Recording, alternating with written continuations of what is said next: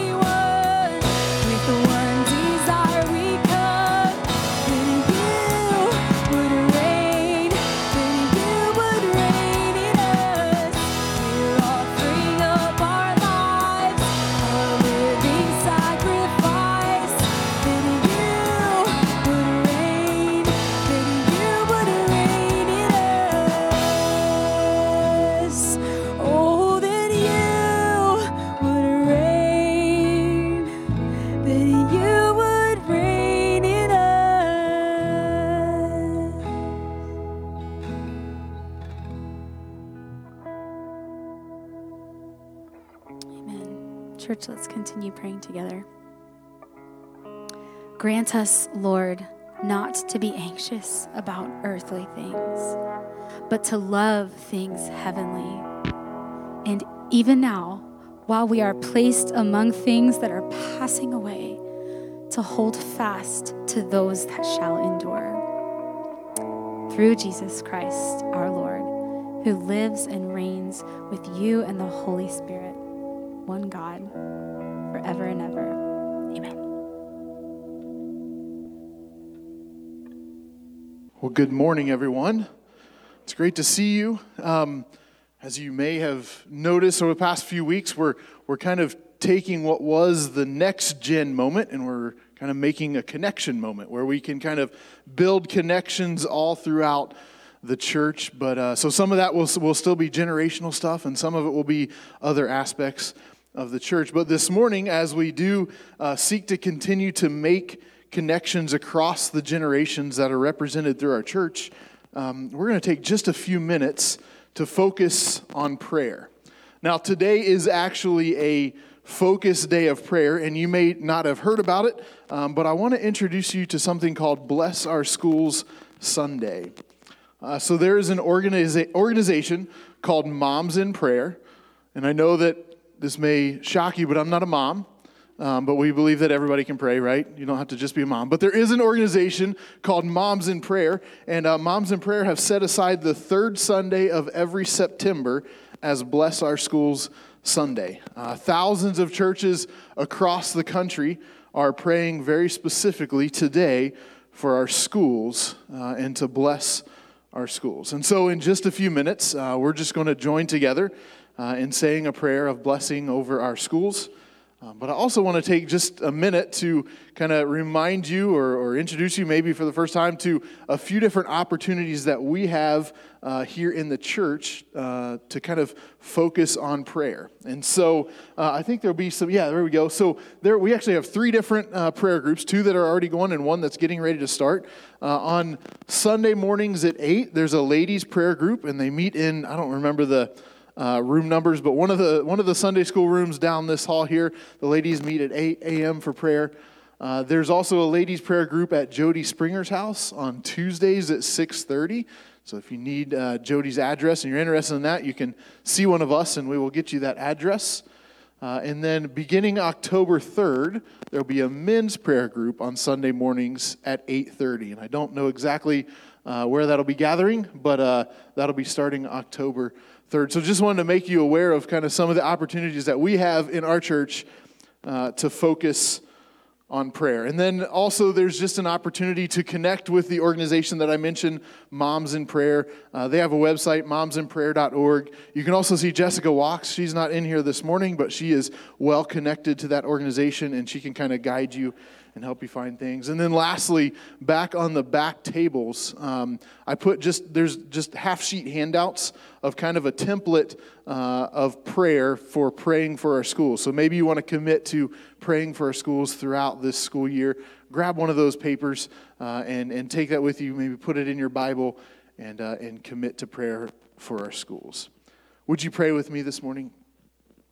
Father, this morning we pray a special blessing upon our schools and every single person that is represented by our schools students, teachers, staff.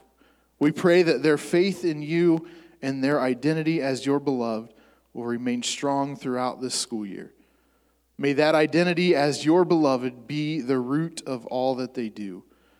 May your light that they bring to the schools drive out any darkness. Would your presence be very real to them so that they may have peace no matter their circumstance? We pray that as our students exercise their brains that you have given them, even through the seemingly monotonous tasks of the school day, that they would recognize it as a way to worship you, the creator of their brain. God, we pray for wisdom and discernment for those leading the schools. We pray that efforts to bring chaos and disunity to our schools will be stopped. We pray for a community that seeks to uplift our schools and not tear them down. Finally, we pray that our schools would be a place filled with your presence, not because of things that are taught or not taught, not because of things that are allowed or not allowed, but because of us those who are a part of our church and the church as a whole in our community who are involved in our schools, who embody your presence, and that they have taken your presence with them. In Jesus' name we pray. Amen. You uh, know, I pray for your schools and your students and your staff and your bus drivers and your administrators and all those involved in the teaching your kids, not on Sunday morning, but I hope you continue to pray every day uh, for our kids as they go to school. Let me ask you, what, what is the center of your life? If, if somebody was going to look at your life, what, what is the center, the thing, the core, the foundation? What is the center of your life? Um, Carrie and I, the other day, we were um, at Witt's Ice Cream. Can I get an amen for Witt's Ice Cream? And uh, we're sitting there, and I get a text from Wyatt while we're eating the ice cream saying, Man, I'm still amazed how quick dad eats ice cream. While, we're, while I'm finishing my ice cream, so we're looking around thinking, is Wyatt in town? We're trying to find out how he's spying on us and, and what's going on. It was just a coincidence. We eat ice cream so much uh, that we just get text out of the blue while we're eating ice cream. Um, as a matter of fact, Spencer thinks we're a bit off. And, uh, you know, we, we like ice cream.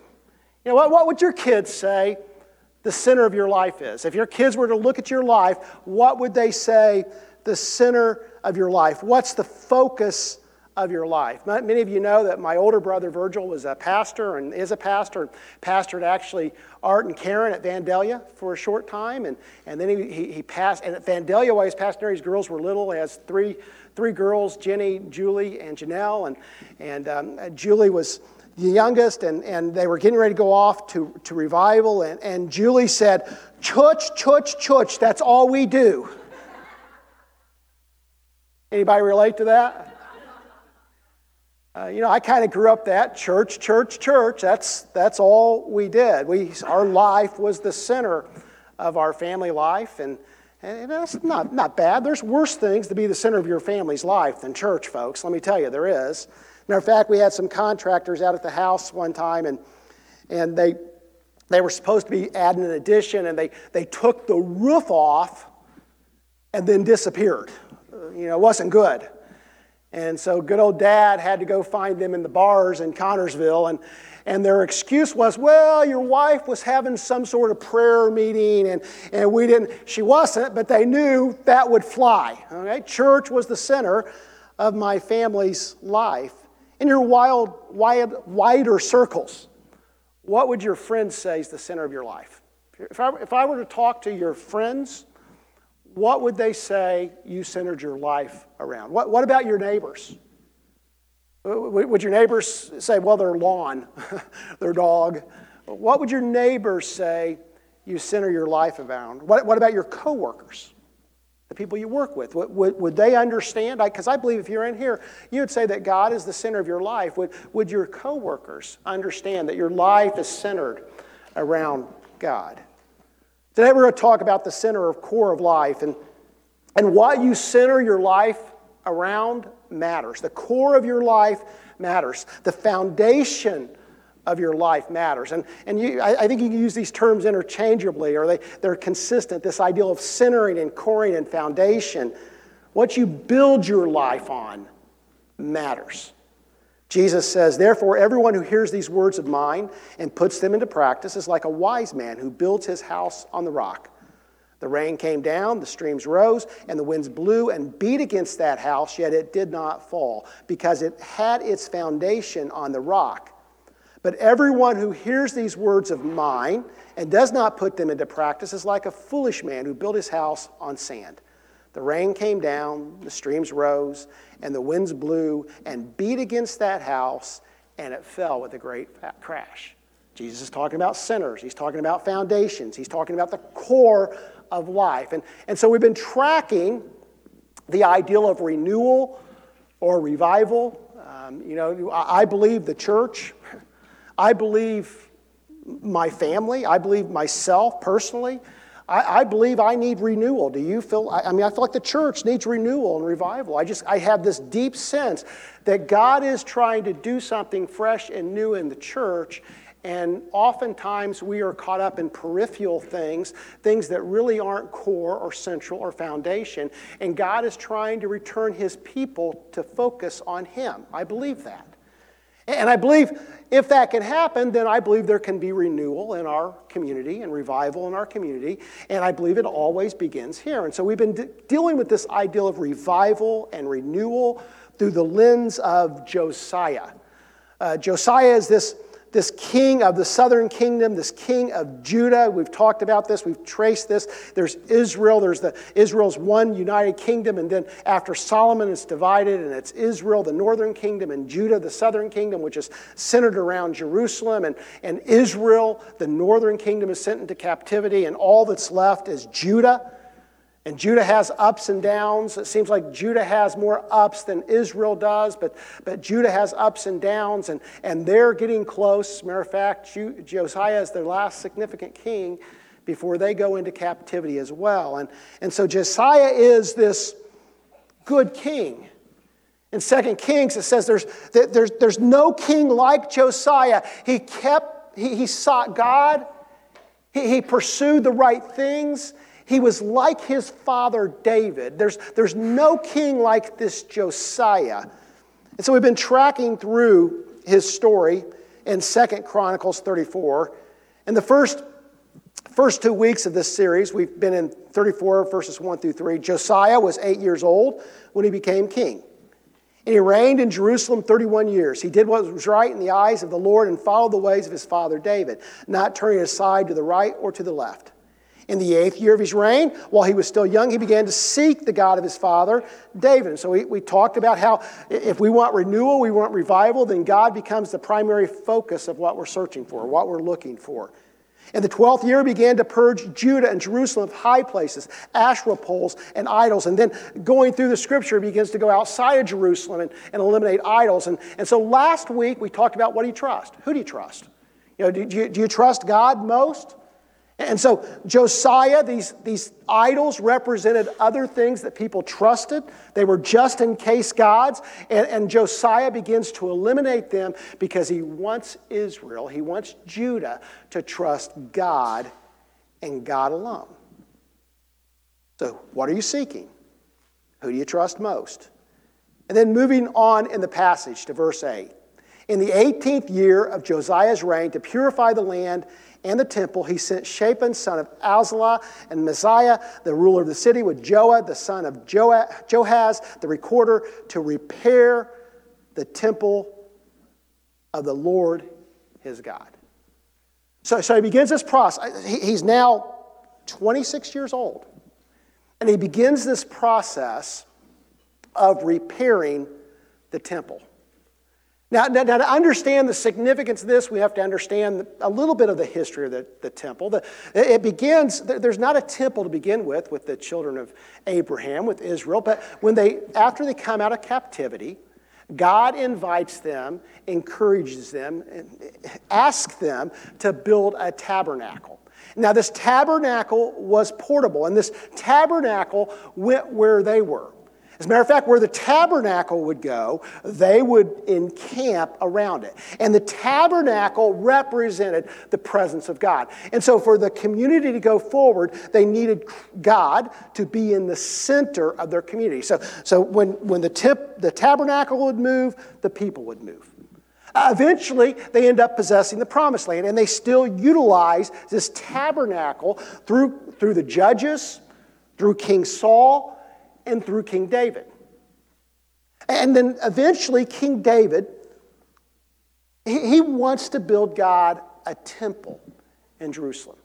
And God says, No, I'm not going to allow you to build a temple, but I will allow your son, Solomon, to build a temple. And so Solomon builds one of these wonders of the ancient world, Solomon's temple. I mean, full of gold, beautiful uh, treasures like we can't even begin to imagine.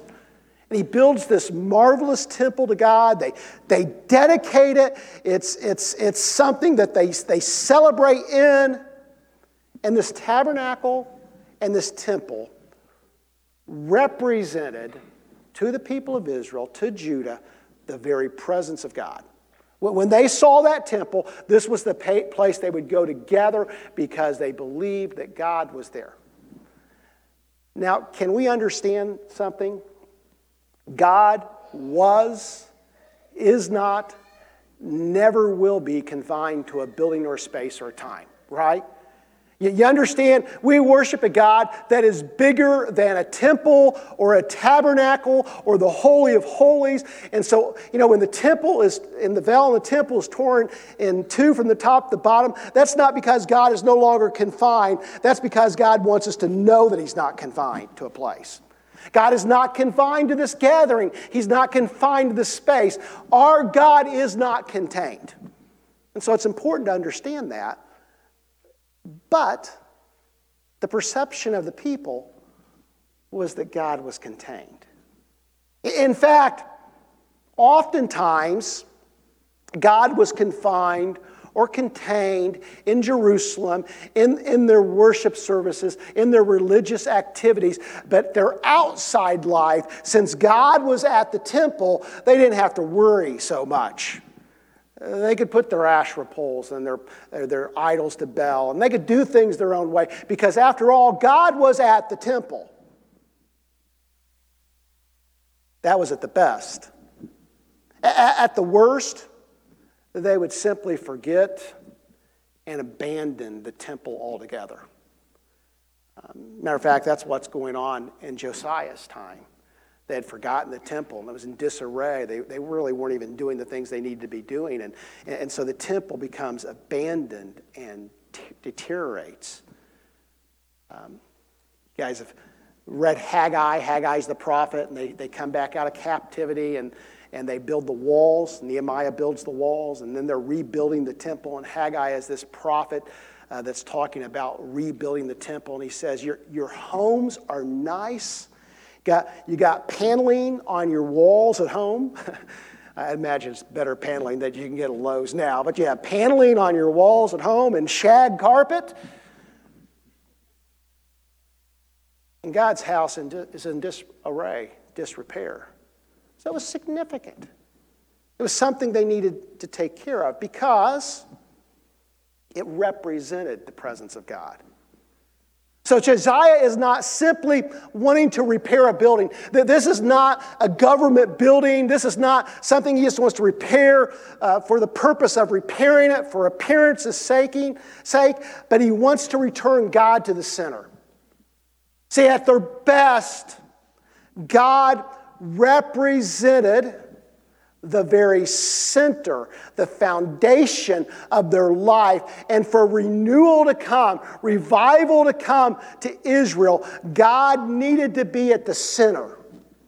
When they were at their best, they were a theocracy which means that God was the dividing, the deciding force, the, the, the direction they would follow. And at their best, they were that. God was at the center, and they followed him wherever he led. And Josiah, understanding the significance of the temple, understanding the significance of its decline, understood that the return the building would return God to a place where he was the center where He was the foundation. Okay, go back to the original question. What is the center of your life? You know, not, not what you say the center is. You know, we fool ourselves all the time. Eh, eh, know, I'll, I'll be honest, there's times I fool myself. And I'll say, oh, this is the center. And my actions speak louder than my words, right? You know, I, I can say a healthy diet is the center of my life, but can I tell you, Wits wins every Friday at 8. It just does. And so for that time, I mean, those actions say, and you know, this isn't about diet, you know, all that stuff, you can forget that. You know, we're talking about deeper things. I think that stuff's important. We're talking about deeper things. Our actions with regard to God and His importance in our life is God the center? Is God the foundation? You, you realize, and I think James does a very good job of speaking to this, God allows our actions to speak to his centrality, to whether he's the foundation or not. God, God, God, could, God could say to us, hey, I want you just to step back and I want you to look at how you're living your life, and this will tell you whether God is really the center or not. There's things in your life that, that if God is the center, you will be doing because God's the foundation, God's the center. I mean, a lot of it deals with relationships. It'd be so easy to be a Christian if it wasn't for all these people. Amen? Right? You know, it's just me and God. Boy, we're good. But people sometimes mess it up. And so God says, when your feelings are hurt, when somebody does you wrong, and, and some of you folks, people have done you really wrong. It's, it's not been some misunderstanding. You've been done wrong. Anybody here ever really been done wrong? I've been done wrong. There's real hurts in your life. There's real hurts in my life. And God asks us to take those real hurts that, that, that aren't easy to deal with. Some of them are deep cuts. God says, hey, if you want me to be the center of the foundation, I want you to take those deep hurts and begin this process of forgiveness, of letting go. If you want me to be the center, then I want you to let go of those hurts and begin to give them to me. Now, now, can I be clear here? This isn't always easy and always simple and always one step, right? If you've been hurt deeply, sometimes there's a process to this and it takes some time. But, but, but are you on that process? Because if God is at the center, we're not hoarding and holding on to those things, but we're giving them to God. Understand the difference between forgiveness and reconciliation. You know, reconciliation, I truly believe, is God's desire for all people. But, but the reality is, it begins in forgiveness, and, and it takes two parties to reconcile. Forgiveness is not a transaction between you and another person. It's a transaction between you and God, where you say, God, this is yours because you are the center of my life, and I want you to help me work through my feelings. What's the opposite? When we fail to forgive or begin the process. I think when we fail to forgive, or at least begin the process, God is not at the center of our life, but our feelings are. I mean, isn't it great to feel sorry for yourself? You know, the truth is, if you don't feel sorry for yourself, no one else will, will right? You know, the, the, can we all be grown up enough to admit that sometimes it just feels good to pout? Right? And we're putting that feeling of self righteousness, of betrayal, of why would they, before our relationship with God. Pride. Pride is the essence of that. That it matters how I feel and what I want more than anything else. Finances. Tithing and generosity. You know, the, the tithe, generosity, is a simple way, not, not that God needs your money, God needs your heart. But the tithe is a simple way to say, God, you are at the center. Generosity is a way where we recognize that everything that we have, and you understand that the point of all this is not tithing, but the point of all this is generosity. That, that what God does not want to create is a church full of tithers. That would be great, wouldn't it, Harold Green, if we had a church full of tithers? But that's not what God's trying to create. God's trying to create a church full of generosity, of generous people. And that's God at the center. But then there's this hoarding. And I think at the center of that is self sufficiency. You ever, you ever look at what you tithe and think what you could buy with it? If you've done it long enough, you have. Don't tell me you haven't. You know, that's self sufficiency. Maybe even fear at the center. Because if I give this, how will I make it? Serving. Serving. It puts God at the center. We don't serve to get pats on the back. We don't serve in our children's department. We don't, we don't serve on our praise team. I don't serve as a pastor. We don't serve in our loving teams. We don't serve on our prayer teams. We don't serve on any of these things and any of the activities we do as a church and any of these things that we do individually. We don't do these because we want pats on the back, but because we believe God is at the center. And I believe when we fail to serve, what becomes most important is our time, our own self interest, what we can get instead of what we can give. Gatherings. You know, God is present everywhere. You can say amen. that God is present everywhere. I have experienced God in nature and, and hikes. And, you know, I, I love being out just somewhere and experiencing God in that way. But there's something about the gatherings. There, there's an intentionality, there's an obedience in this moment. That this is not the end of discipleship. If this is all of our discipleship, then we are failing. I'll just tell you, we're failing. If this is the end of discipleship, it's not enough. But there is something that happens significantly in this place. And I think in the past,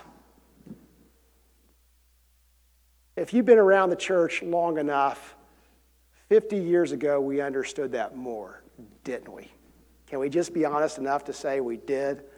That we understood the significance of carving out time and joining God seekers throughout history, throughout the world on this day together today and worship together. That, that it's an intentional act that we've taken to say, God, you are here and I will gather with others. You're at the center of this place and you are at the center of our life and the center of our community. See, God gives you God gives you things you can do that can show that He's the center of your life. Now, you can do all those things and God not be the center of your life, but, but, I, but I, I would be, I think I'm safe to say that when you refuse to do all those things, God can't be at the center of your life. Does that make sense? You know, just because you're doing them, you know, you could be doing them all for the wrong reasons, but, but I can tell you if you're not doing them, if you're not forgiving, if you're not serving, if you're not giving, if you're not gathering, if you're not intentional in prayer, if you're not intentional in your Bible study, then God cannot be the center of your life. Those actions speak louder than our words. Let me ask Amy to come up uh, and play and sing. And I want to give us some space for a couple things. I think God needs space to speak. Amen? I, I want God to have space to speak. I, you know, I, I think God speaks beyond this preacher, praise the Lord, he does. God speaks beyond me and he's speaking to your heart. You know, there's things I've talked about, but there's things that you know in your life that just aren't right. Something's just off. The sinner's not right. So I want God to have space to speak. Maybe it's a relationship, maybe it's a place of service or giving or gathering. Maybe it's something in your Bible study, your prayer life. And, and God's, you know, I'm not having to point it out. The Spirit is pointing it out. And you need to listen. The amazing thing about our God, the thing that blows me away every time, is God invites us to speak. This concept of prayer, that, that this our Heavenly Father who knows all, who's all powerful, who's beyond time and space, who could speak and say, just do it. Says, no. I want to hear from you. And so it's in that dialogue, that, that place where God speaks and we speak, it's in that conversation, this invitation to conversation that, that maybe today you can't quite figure it out, but you know something's wrong. The Spirit's saying, something's wrong. It's in that space of dialogue that God speaks. Yeah, I love our altars. They're always available for you. Anytime you want to come to the altar, anytime you can. And until I find something better, and I haven't, I think the altars are significant. It's a good place just to say, God, I'm going to respond to you. The temple was in disrepair, it needed repaired. Are there areas of your life that need work today? I'm going to pray, all heads bowed, all eyes closed. Amy's going to sing, and I just ask you to be obedient. Lord, help us in these moments to listen to you. Holiness, holiness is what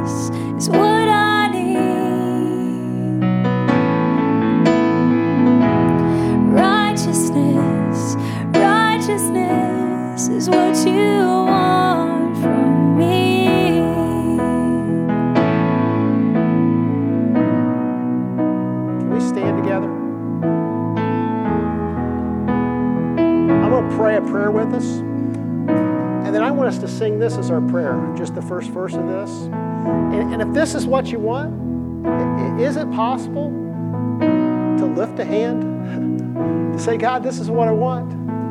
You know, I, I want this conversation with you to continue. I don't want it to end. Lord, I, want you to be the foundation, the center.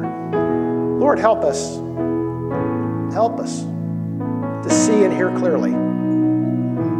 To, to not be satisfied, Lord, with um, anything less you being the foundation, the center. And Lord, this simple song that we sing, May this be the prayer of our lives. In Jesus' name we pray. Let's sing this together as a prayer. Holiness,